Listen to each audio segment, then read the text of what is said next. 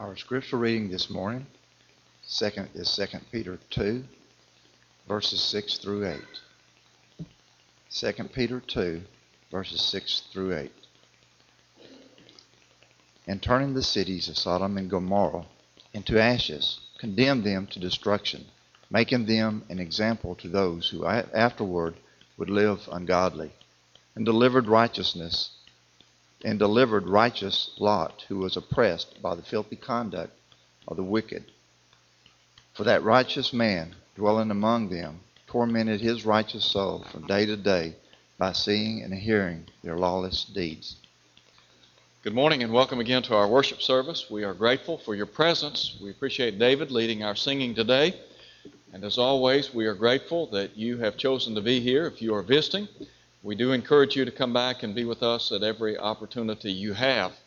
To those who might be looking for a church home, we want to encourage you to please consider the work here. We would love to have you come and join hands with us as we work for the Lord in this community. And we are grateful for the good that is being accomplished in this congregation.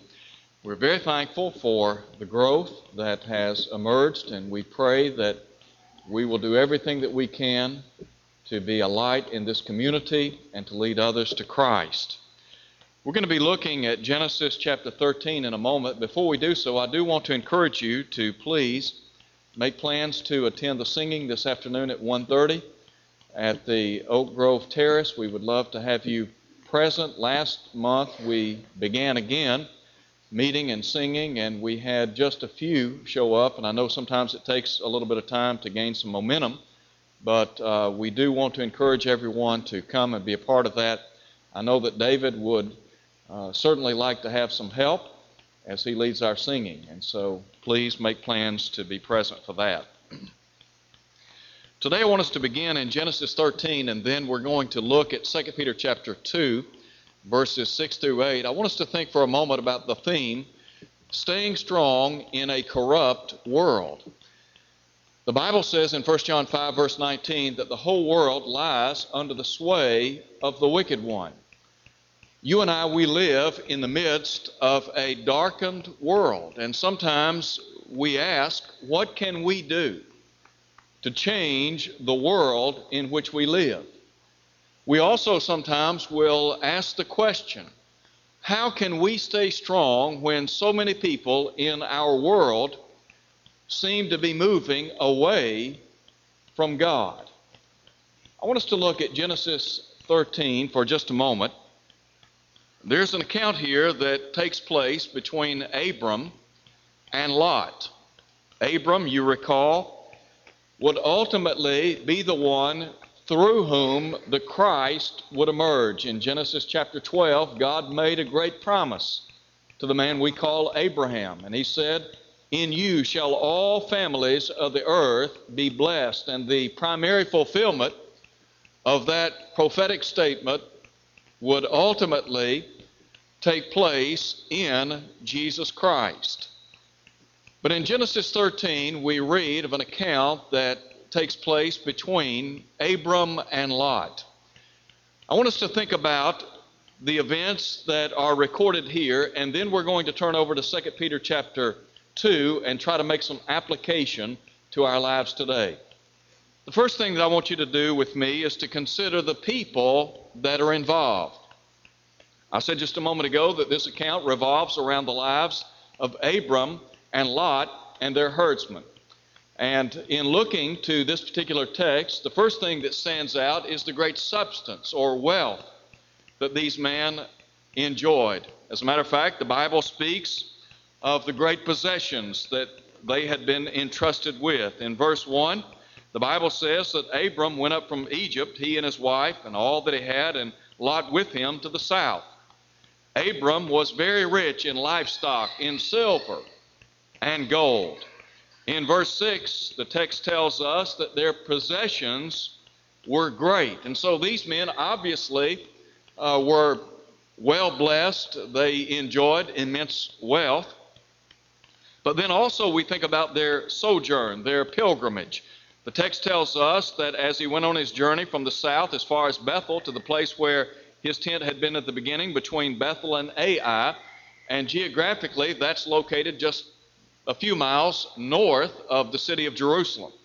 And so we think about the people involved. But then the Bible speaks of a problem that comes to the fore between the herdsmen of these two men. And so, picking up, if you would, with me in verse 5, the Bible says Lot also, who went with Abram, had flocks and herds and tents. Now the land was not able to support them, that they might dwell together, for their possessions were so great that they could not dwell together. And then in verse 7, the Bible introduces us to some strife that develops between these herdsmen uh, of Abram and Lot. And so the Bible says there was strife between the herdsmen of Abram's livestock and the herdsmen of Lot's livestock. The Canaanites and the Perizzites then dwelt in the land. And so uh, this strife breaks out, and when we talk about strife, we think about division and the problems that will sometimes occur when people begin to, to fight with one another. And yet I'm, I'm reminded of what the psalmist said in Psalm 133 1 when he exclaimed, Behold, how good and pleasant it is when brethren dwell together in unity.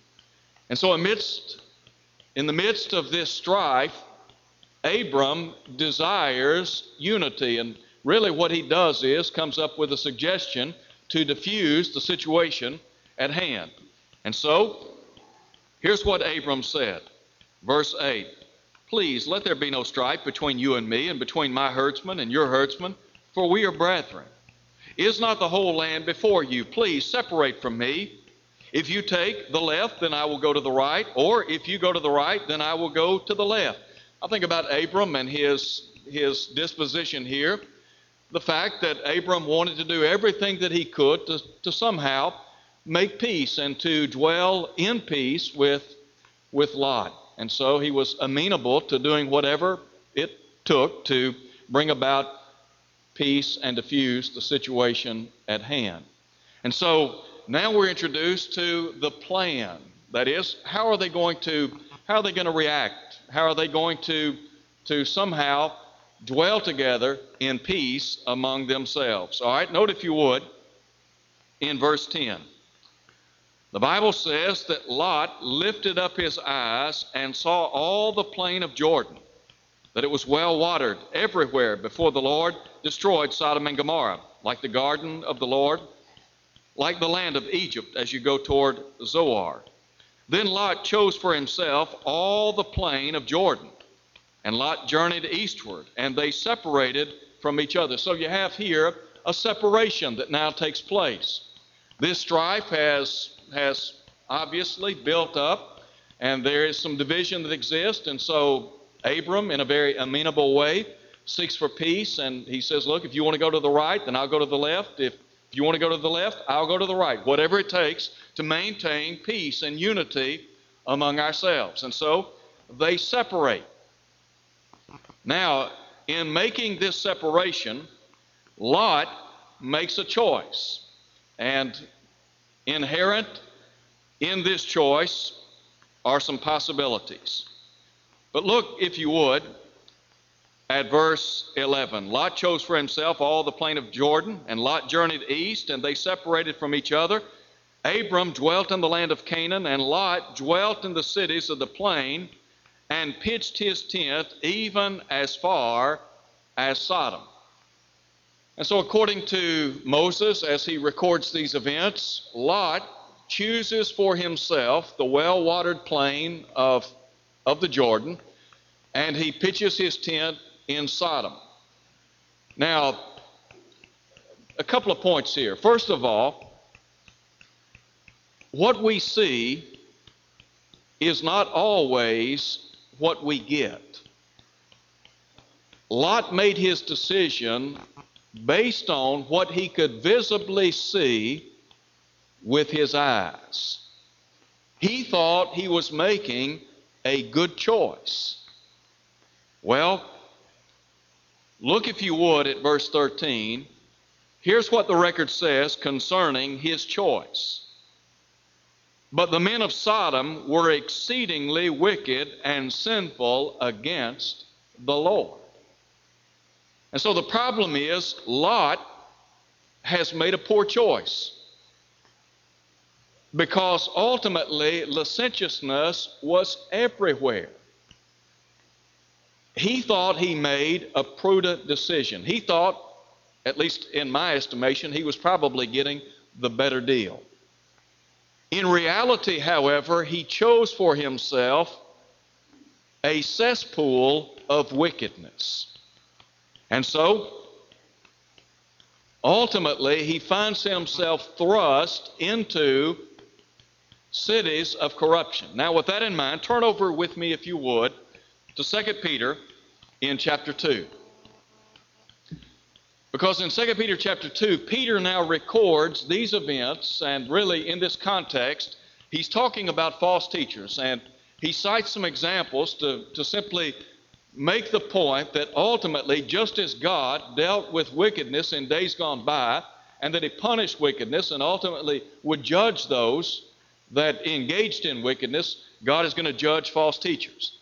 But what I want us to do is lift verses 6 through 8 and bear in mind what we just talked about, or keep in mind what we just talked about in Genesis chapter 13, because what we're asking is how can we stay strong in the midst of a corrupt world?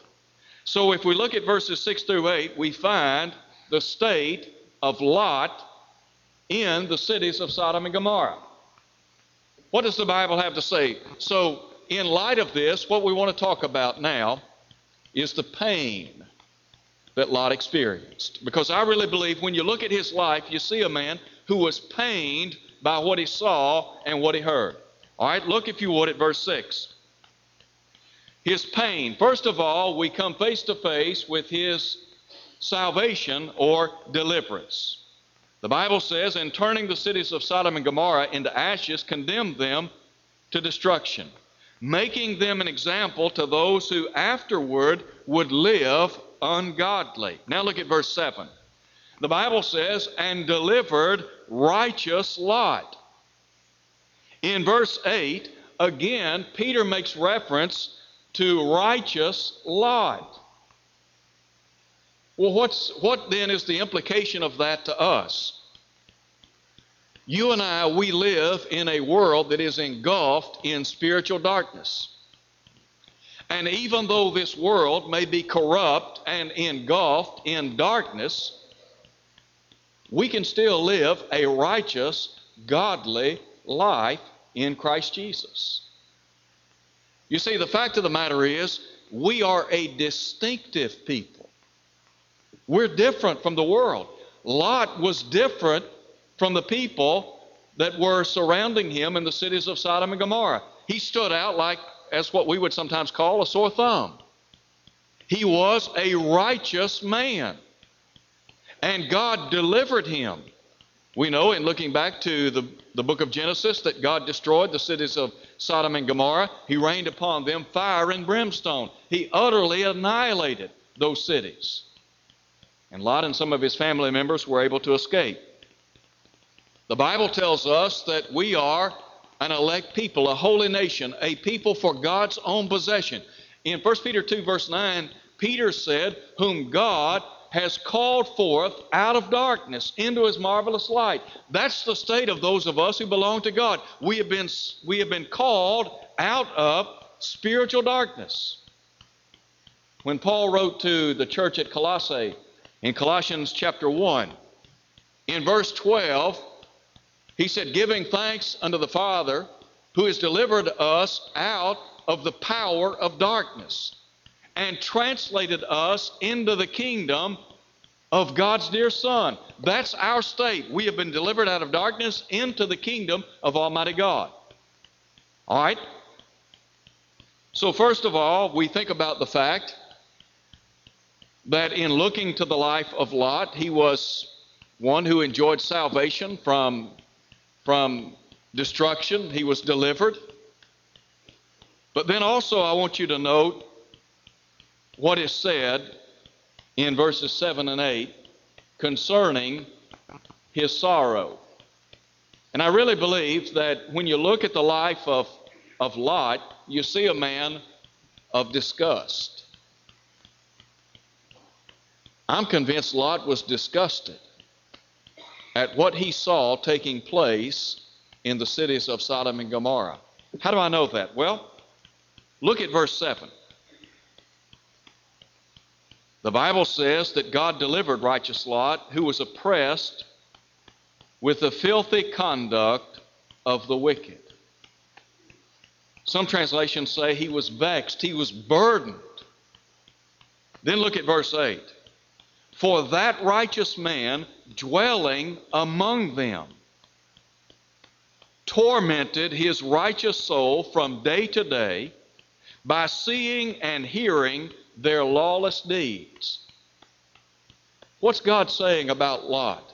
He's simply saying that when Lot looked around and what he saw and what he heard made him nauseous, disgusted him. It was sickening to him. You and I, we look around in our world today and we see things taking place right here in America. It's nauseating. It's sickening. Our country is not what it was when I was growing up. It's changed. Well, what, what are the implications to those of us today? I mean, here we are, we're Christians, we're trying to stay strong, we're trying to live right, we're trying to be people of God.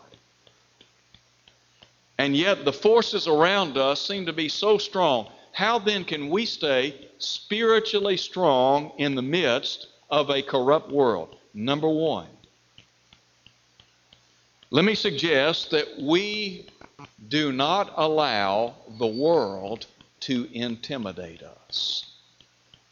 Now, you look around in our world today and you look around in our country, and there are forces at work that are seeking to intimidate those of us who are trying to live right. There are two things they want us to do. Number one, they want us to shut up when it comes to sin. In other words, they don't want us to talk about it. They want to generalize and fictionize the concept of sin. They want us to shut up about sin and they want us to put up with sin. The idea is they want us to accept, to be tolerant of their immoral, ungodly ways.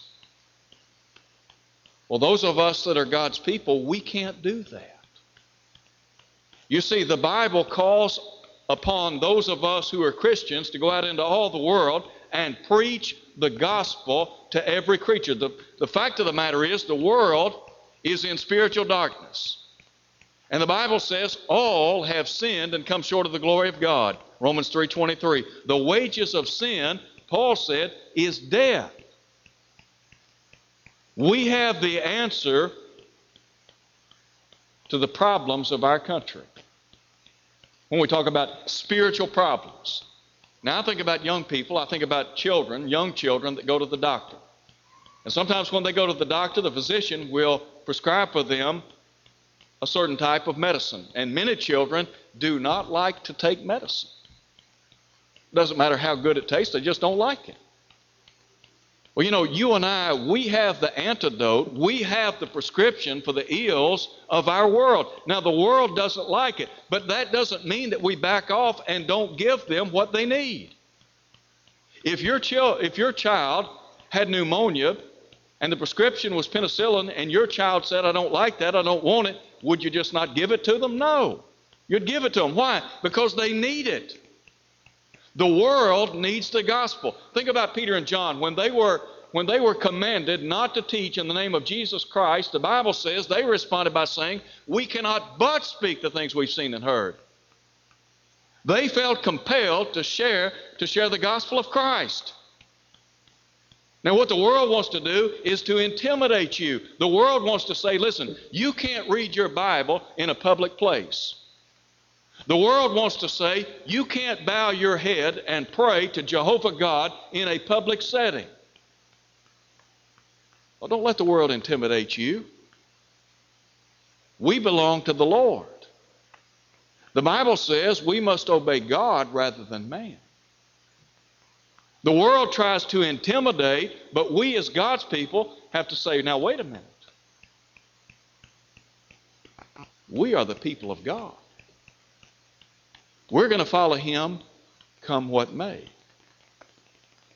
Number one, do not let the world intimidate us. I don't think that Lot was intimidated by the people of his day. They may not have liked him, probably they didn't like him. But nonetheless, the Bible speaks of him as a righteous man. I think he stood head and shoulders above the people around him. Number two, do not let the world, do not, do not imitate the behavior of the world. Don't let the world intimidate you, and don't let the world compel you to imitate its behavior. What the world wants to do is to pour you into its mold. The idea is that you become conformed, that you become like the world. And so I think that the advice for us is don't become an imitator of the world. Don't let the world pour you into its mold. Paul said in Romans 12, verse 2, Be not conformed unto this world, but be ye transformed. There are a lot of people in the Lord's church today, sadly, they've forgotten who they are. They have forgotten what they are about. What you and I need to do is remember who we are, and we need to remember the one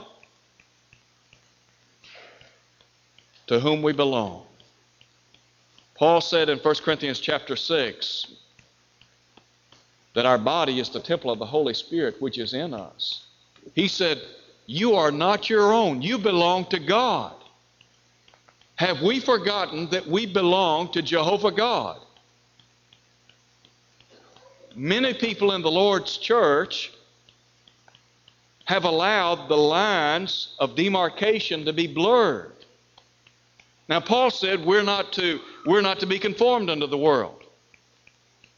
And yet so many times we capitulate, we make concessions. And before you know it, we think like the world, we act like the world, we're doing what the world is doing on a regular basis. Look at, look at Lot. The Bible says that he was a righteous man. Do you think he capitulated? Do you think he made concessions? I don't think that he did. Do not become an imitator of the world. John said, Love not the world, neither the things which are in the world. If any man loves the world, the love of the Father is not in him. For all that's in the world, the lust of the flesh, the lust of the eyes, the pride of life, so it's not of the Father, it's of the world. The world passes away, and the lust thereof. But he that does the will of the Father abides forever. We need to remember who we are and what we are. We are children of the King. We are serving the King of Kings and Lord of Lords. And so, don't become an imitator of the world. And then finally, do not become indifferent because of the world. How many times do we have, do we take, how many times do we take the attitude or do we, do we step back and look around in the world today and we say, well, what's the use?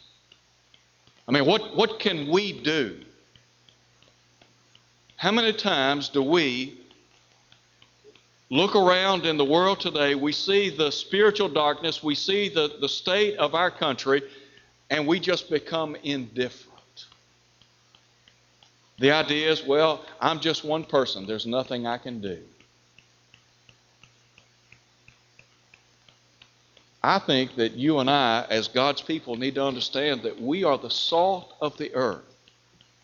We are the light of the world that we can make a difference.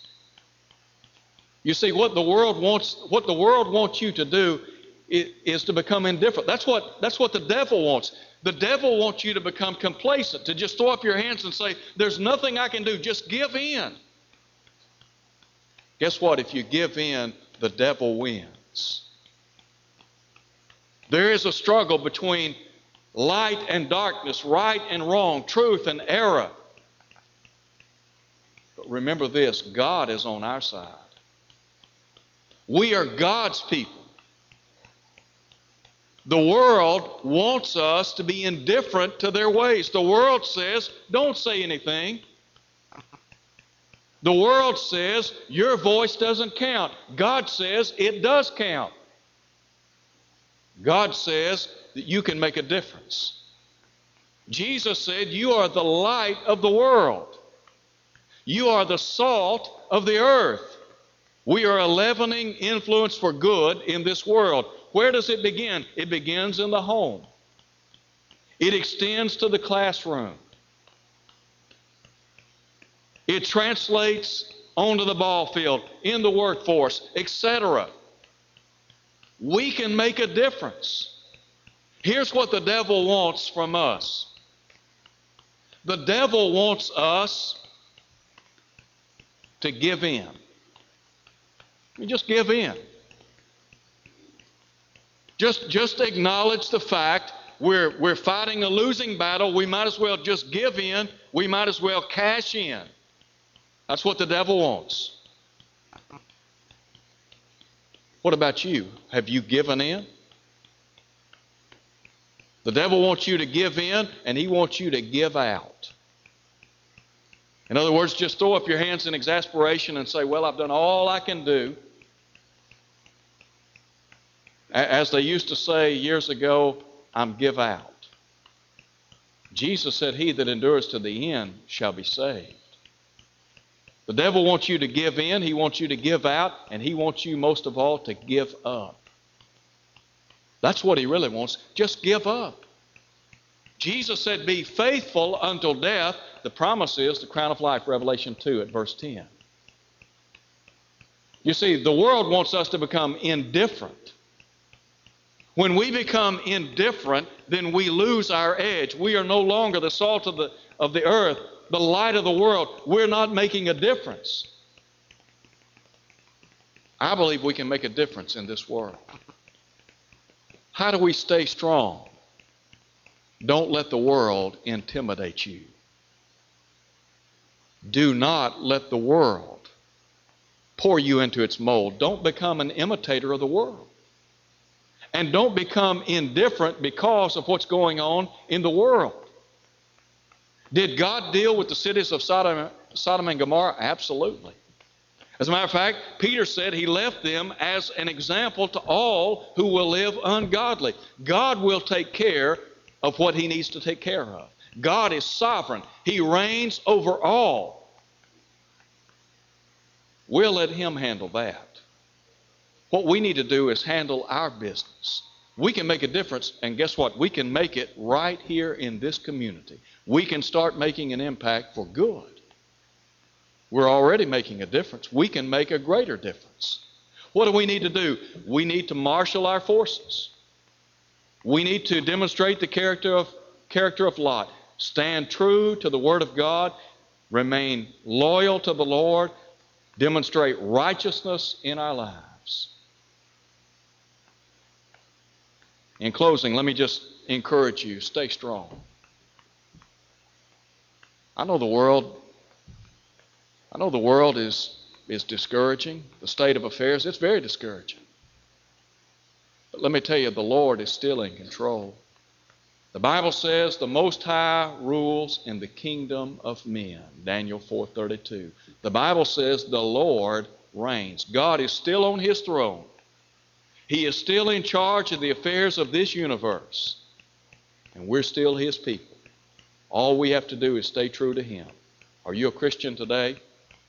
Have you obeyed the gospel of Jesus Christ? If you've not obeyed the gospel of Christ, why not become one of his children? Why not be born again of the water and the Spirit, as Jesus talked about in John 3? Why not be baptized into Christ for the remission of your sins? Put your trust in Him, Hebrews 11. Repent of every sin, Acts 2.38. Confess His name before others, Acts 8.37. And then be immersed in that watery grave of baptism. And then live faithfully until death, and guess what? The crown of life is yours. If you're unfaithful to his cause, why not come home? Could we pray with you and for you? God will abundantly pardon. Why not come as we stand and sing?